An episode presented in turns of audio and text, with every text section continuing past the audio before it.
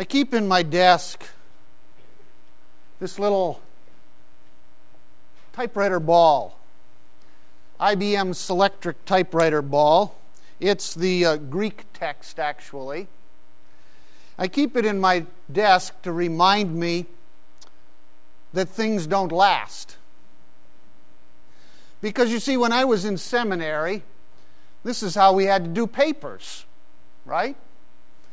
And um, so your research papers, you had to write the Greek and Hebrew into the paper. So you had to have three of these little things because you had to have the English, then you had to have the Greek, then you had to have the Hebrew. And every time you came to a spot in the sentence that it had to change, you had to unclip it, take it out, clip it in, type that word, unclip it, take it out. It was a long and tedious process. But I keep it because it reminds me that we don't have to do it that way anymore. and uh, now we have computers and, you know, keystroke and the font changes and, oh, it's so easy now. You know, it's not fair we had to do all that stuff before, right? In fact, I sold my hunting rifle to buy my first computer a Tandy 1000, which is a dinosaur. It's probably in landfills, I'm sure, today, somewhere, because nobody uses that anymore. Typewriters, eight tracks. Remember those? Floppy disks. Who uses those anymore? Right? Mimeograph machines. All obsolete when I started as pastor at Galilee Baptist Church, Alice Grover, I don't know if Alice is here this morning, but Alice Grover and I shared the little counting room. That was our office. We shared it together. and every week, she had to do the bulletin on a mimeograph machine in the closet out there in the Family Life Center. And uh, she was covered in ink quite often by the time she was done. Um, Alice did the bulletin every week on the mimeograph. She didn't look like this woman, though, in the picture. Things become obsolete. And I don't mean Alice.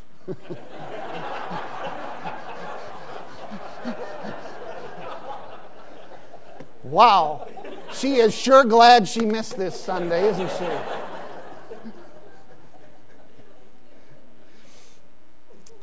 According to Hebrews 8, God's new contract renders his old contract obsolete. Hebrews chapter 8, verses 7 and 8. Hebrews 8, verse 7 For if that first covenant had been faultless, there would have been no occasion sought for a second. For finding fault with them, he says, Behold, days are coming, says the Lord, when I will effect a new covenant with the house of Israel and with the house of Judah. The old covenant rendered obsolete by the new covenant. Now, the quotation comes from Jeremiah chapter 31. The prophet Jeremiah, who predicted the new covenant some 600 years before Jesus Christ walked on this earth to establish that new covenant. See, God planned to make the old covenant obsolete when Christ came and died on the cross. It was planned obsolescence. The cross changes everything. Why? Why did God plan to make the old covenant obsolete when he established the new covenant? Well, principle number one external contracts cannot guarantee internal change. There was a problem. Look at verse 9. He says, The new covenant is not, not like the, the covenant which I made with their fathers on the day when I took them by the hand to lead them out of the land of, e- of Egypt. For they did not continue in my covenant, and I did not care for them, says the Lord. All right, God made a covenant with the nation of Israel in the Old Testament when he brought them out of slavery in the land of Egypt and they spent their time in the wilderness, and he brought them into the, the promised land. He made a covenant with them. And Moses, of course, was the mediator of that new covenant, of that old covenant. He established those principles of blessing for them and how they could remain in right relationship with Him and how they could enjoy His blessings in the land. God set up boundaries for His people to protect them from all the influences that would lead them away from God. I mean, the laws of the Old Covenant, the Ten Commandments, if you will the laws of the Old Covenant were not given because God was some cosmic killjoy and just didn't want us to have any fun up there, uh, you know, on this earth. The laws were given to protect people. God set up hedges, He set up fences around the people so that they could remain in right relationship with Him and enjoy His blessings. The problem was not with the law. The problem was not specifically or inherently with the Old Covenant. The blame is not to be placed there. There was nothing wrong with the Old Covenant as it stood. The problem was with the people. Did you notice how he started out there in verse 8? For finding fault with, not the Old Covenant, with them. What was the problem with them? Sin was the problem. They did not remain within the boundaries, the fences of the old covenant that God had set up. They disobeyed, disobeyed the law. They went outside those fences. The law was good, it was designed to protect them and keep them safe in relationship with God. The problem was that the law was an external force that didn't change what was inside the people. External contracts cannot guarantee internal change. What they needed in order to fulfill what God wanted was a heart change. So when Jeremiah wrote these words, the nation had not long before had had a wonderful revival under King Josiah. 2 Kings 22 and 23. They had found the book of the law, the Word of God, that had been long dormant. They hadn't been paying attention to the book of the law. They had discovered this book of the law and they started reading the Word of God. And, and a great revival was instituted in the nation of Israel.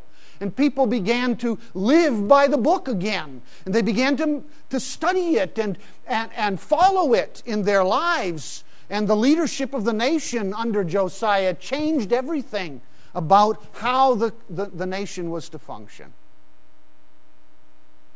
But it didn't last. It didn't last. Because it was enforced, yes, by Josiah and the, and the others.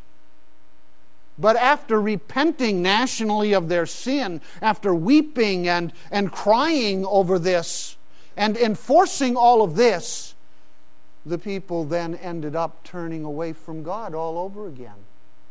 And God sent them into captivity. And Jeremiah is writing as they are getting ready to go into captivity. And so he writes in Jeremiah 31 about a new covenant. They were now going to reap the consequences of their sin. God was judging them. Why did they turn away after, as a nation, discovering the Word of God and trying to live by it? Why did they turn away? Because external contracts can never guarantee internal change. Laws can never change hearts. It's the same problem we have as parents, isn't it? With our children, we establish rules as they grow up. The rules are good rules. They're not because we're some meanies. We want to protect our kids. They're designed to protect them and teach them to walk with God. But they grow up. And they, they move out from under our rules and they make their own decisions in life. And, folks, we cannot guarantee that our children will continue in the ways we have taught them to walk. You can't guarantee that as parents. if there is no internal heart change, then the external rules won't keep them there. They move on to live outside the contract that we had with them as children, and then they reap the consequences of living outside that contract. Nothing wrong with the contract, nothing wrong with the rules. The problem was that they may not continue to follow those, and they end up making a mess out of life. External contracts cannot guarantee internal change. Well, then, why do it? Why did God establish the old covenant then? Why did He set up those rules with the fences all around them? Why do we do that as parents? What is the purpose of the law?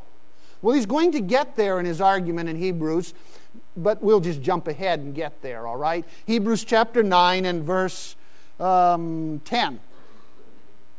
He's talking about all of the rules and everything under the old covenant, and he says, Since they relate only to food and drink and various washings and regulations for the body, imposed until a time of reformation. There's your purpose.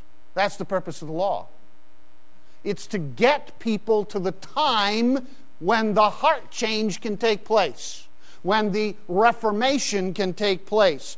The purpose of the old contract was to protect the people the, until the time of Reformation. In other words, God wanted to set up fences to protect the nation of Israel until the time when God could, could fulfill his plan to change their hearts.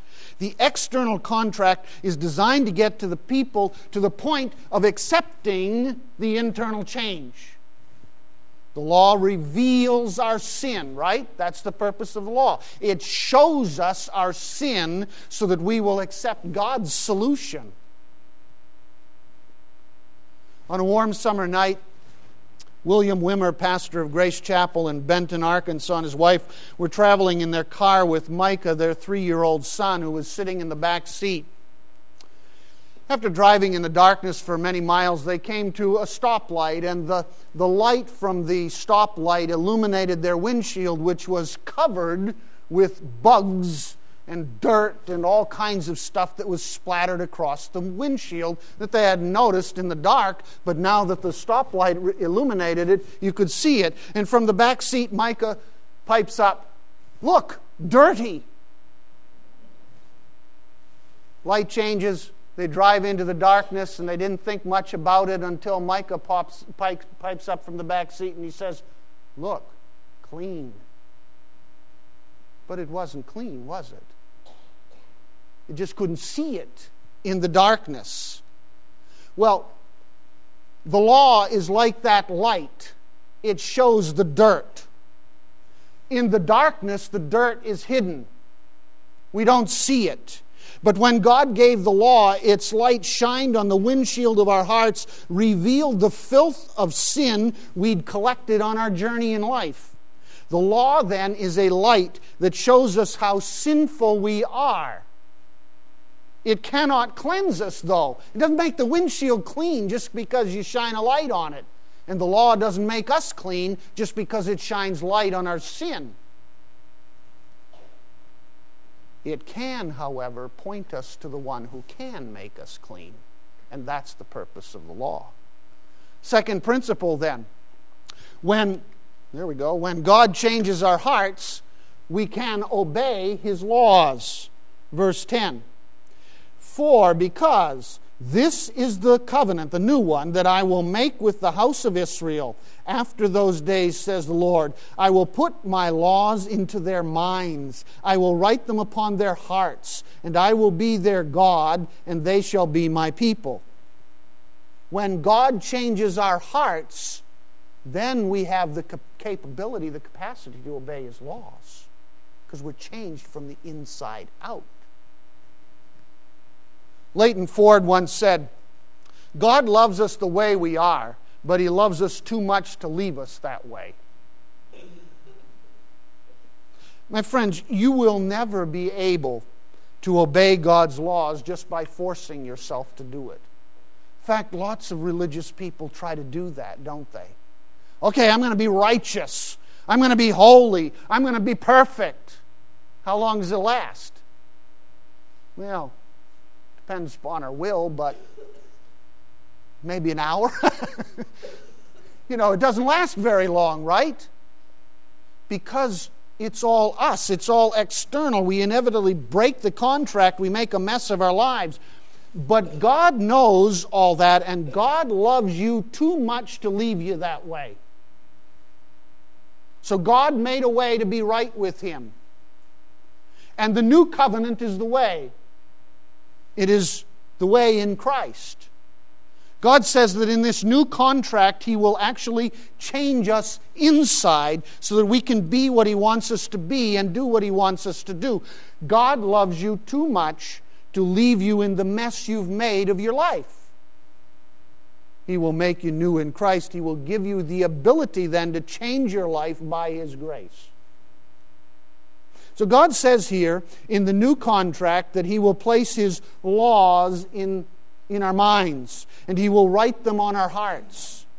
The Old Testament Israelites had to look forward to the new contract when God would do this.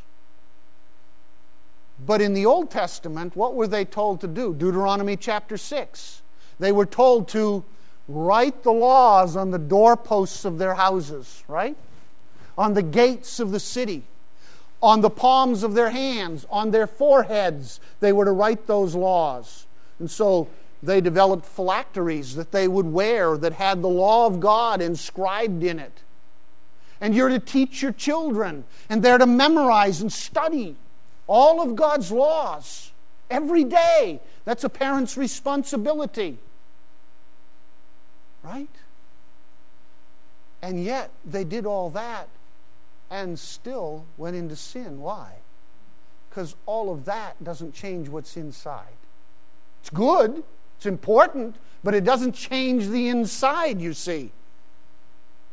In the new contract, God says, we're not going to write the law on the doorposts of the house, not that that's wrong, or the gates. Where am I going to write it? I'm going to write the law right on your hearts. I'm going to put the law right in your minds. You are going to be changed from the inside on the new contract so that we can live out the laws as new people. So he will make us new people from the inside out because we cannot make ourselves new from the outside in, no matter how hard we try. The prophet Ezekiel wrote, Moreover, I will give you a new heart and put a new spirit within you, God says. And I will remove the heart of stone from your flesh and give you a heart of flesh. And I will put my spirit within you and cause you to walk in my statutes, my laws. And you will be careful to observe my ordinances. Why? Because you've been changed inside. Now you can do it. Because I put a new heart in you and a new spirit in you. You can now fulfill the law. In January 2008, a story made the rounds about a 15 year old girl in Australia named Demi Lee Brennan. Brennan became the world's first known transplant patient to actually change blood types from O negative to O positive, taking on the immune system of the organ donor.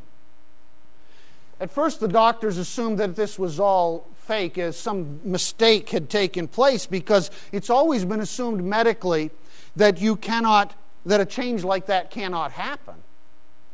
Now they say she's a one in six billion miracle. The blood stem cells in Brennan's new liver invaded her bone, body's bone marrow, taking over her entire immune system, and she now has an entirely different kind of blood blood that welcomes life rather than carrying the death. It's, it's like my second chance of, at life, Brennan says. Well, that's what God does for us spiritually, exactly. When Jesus saves us, He changes our blood type from the type of blood that carries death to the type of blood that carries life.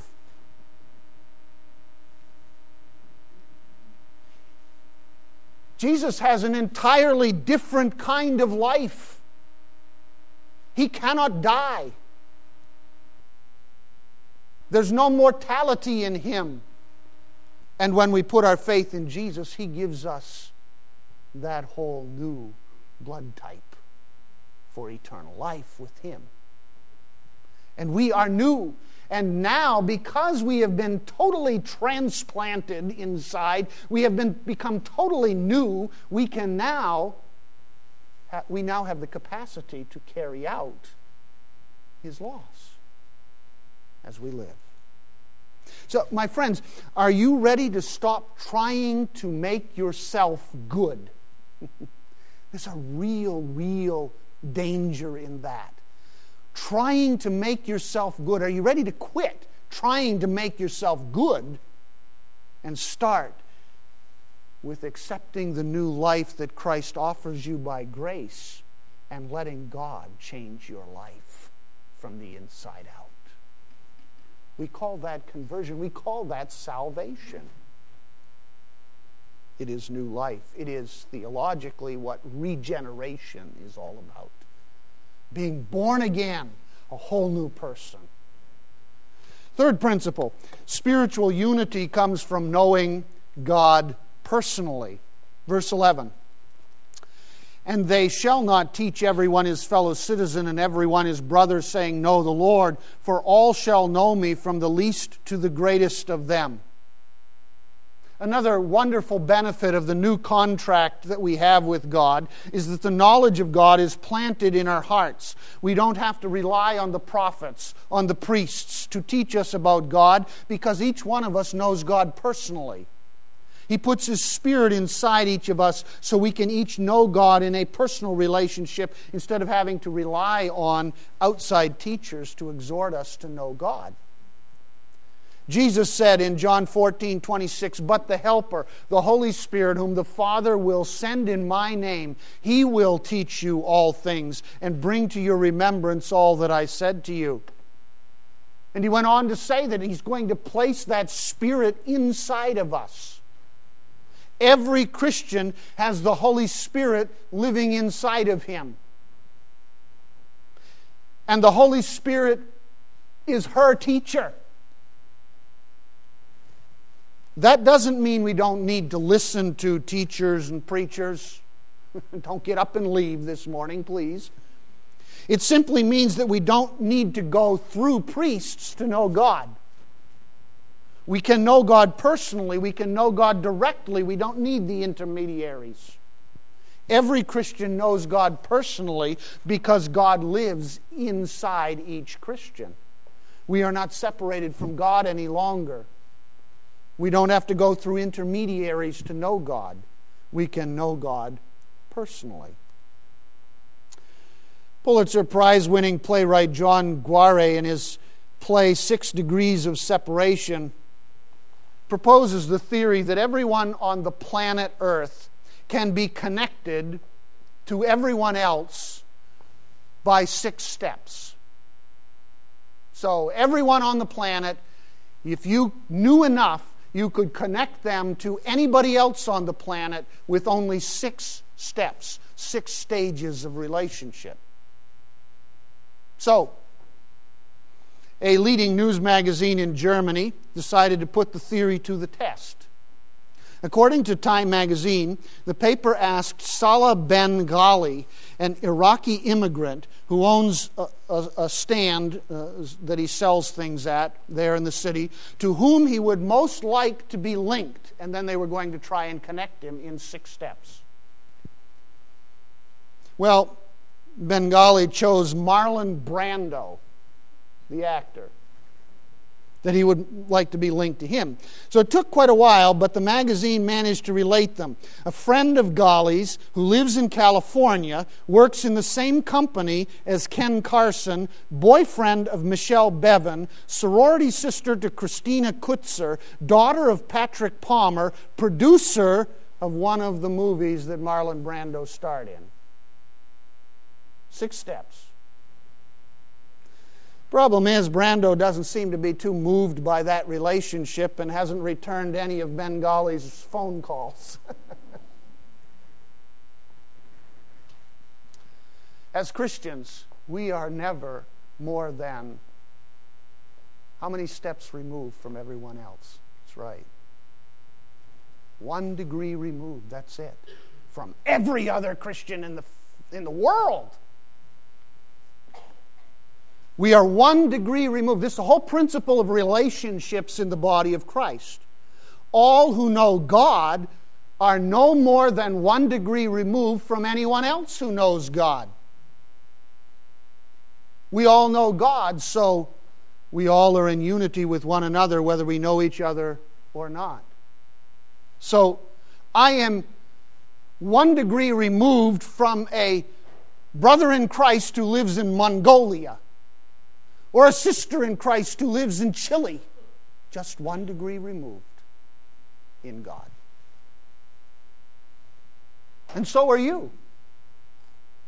Jesus said in John 17, 20 and 21, I do not ask in behalf of these alone, this is his high priestly prayer, but for those also who believe in me through their word, that's us, that they may all be one, even as thou, Father, art in me, and I in thee, that they also may be in us, that the world may believe that thou didst send me. That's the beautiful reality for all of us. We are one with each other forever because we are one with God. Sadly, we don't act like that most of the time in our lives, right? But we are one in Christ, and we will spend eternity together.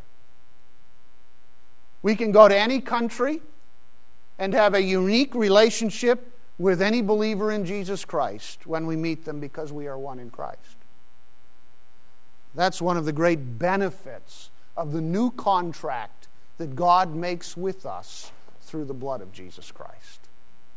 Fourthly, when God forgives our sins, we can begin new lives. Verse 12. For because I will be merciful to their iniquities, and I will remember their sins no more. So all of this is based on the simple truth from the new covenant, the new contract that we have in God through Jesus Christ.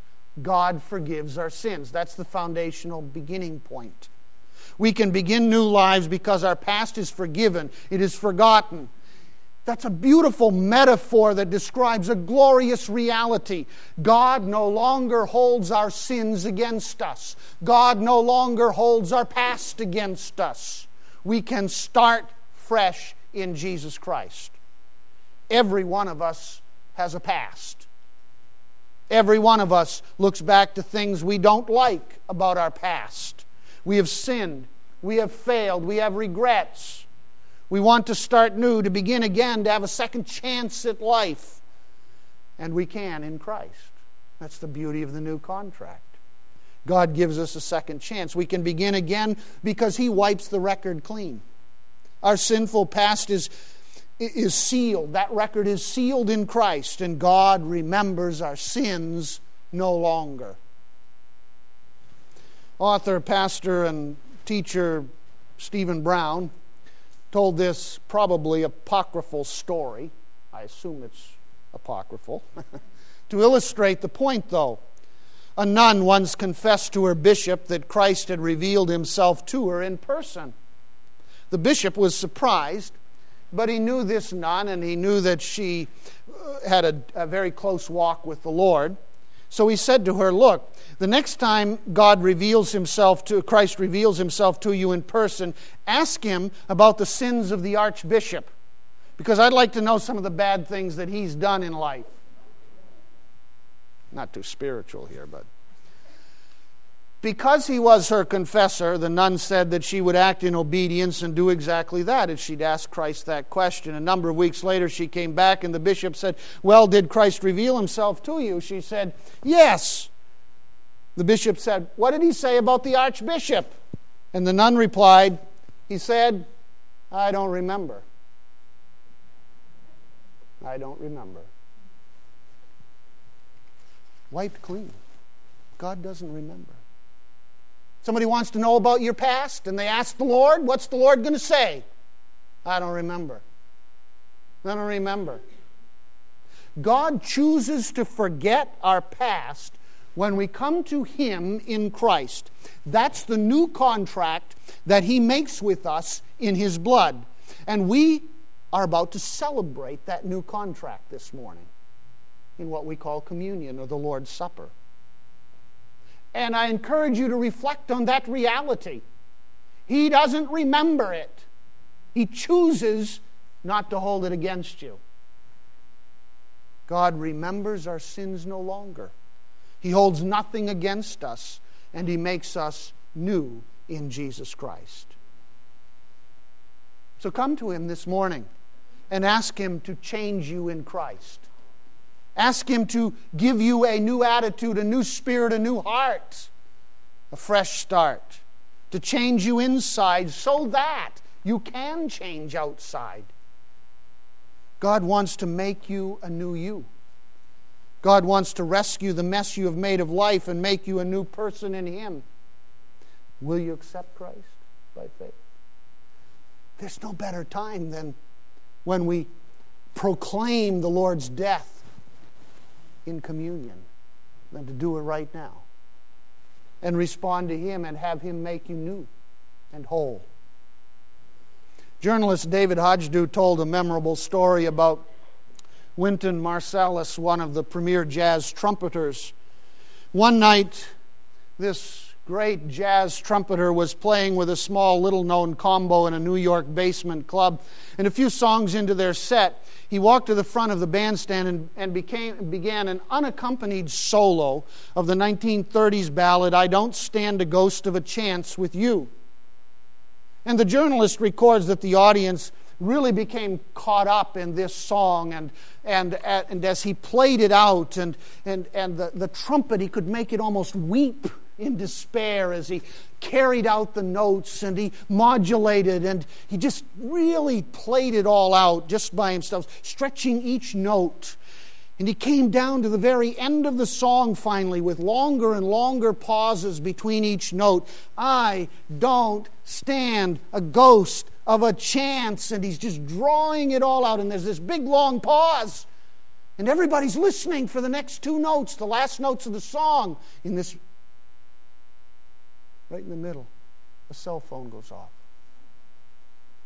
Some little ditty starts playing, one of those ridiculous little tunes, right? right in the middle. And everybody started laughing. And the mood was broken. And the journalist wrote in his notepad, Magic ruined. But the trumpeter began to play the little cell phone tune. He just picked it up and he started to play the cell phone tune. And then he modulated from, he just kept playing and he played with that tune and he made it dance all over the place and he drew it all out and he created new modulations from that tune and he changed keys and he went all over the place with this little cell phone tune. And everybody's now listening to the cell phone tune being played. And then he comes down and he ends and he makes it work right into the last two notes of the song he was originally playing. He took that ridiculous little ditty and he created beautiful music out of it. You know what? That's what God does for you and me. He takes the mess, He takes the little ditties that we make of our life, He, may, he takes all of those silly little accomplishments that seem so cute and great and wonderful and really are really messes, right? He takes all of that and he reworks it and he, by the power of his Spirit, makes it into a whole new you, a whole new song. So, as we come to communion this morning, remember that's the new contract we're celebrating. And if you have not been made new in Christ, do so in the quietness of your heart this morning. Before you take communion, turn to Him and say, Make me new. Change me now. And if you have, this is a wonderful time to thank the Lord for how He's made you whole and new, no matter what you've done.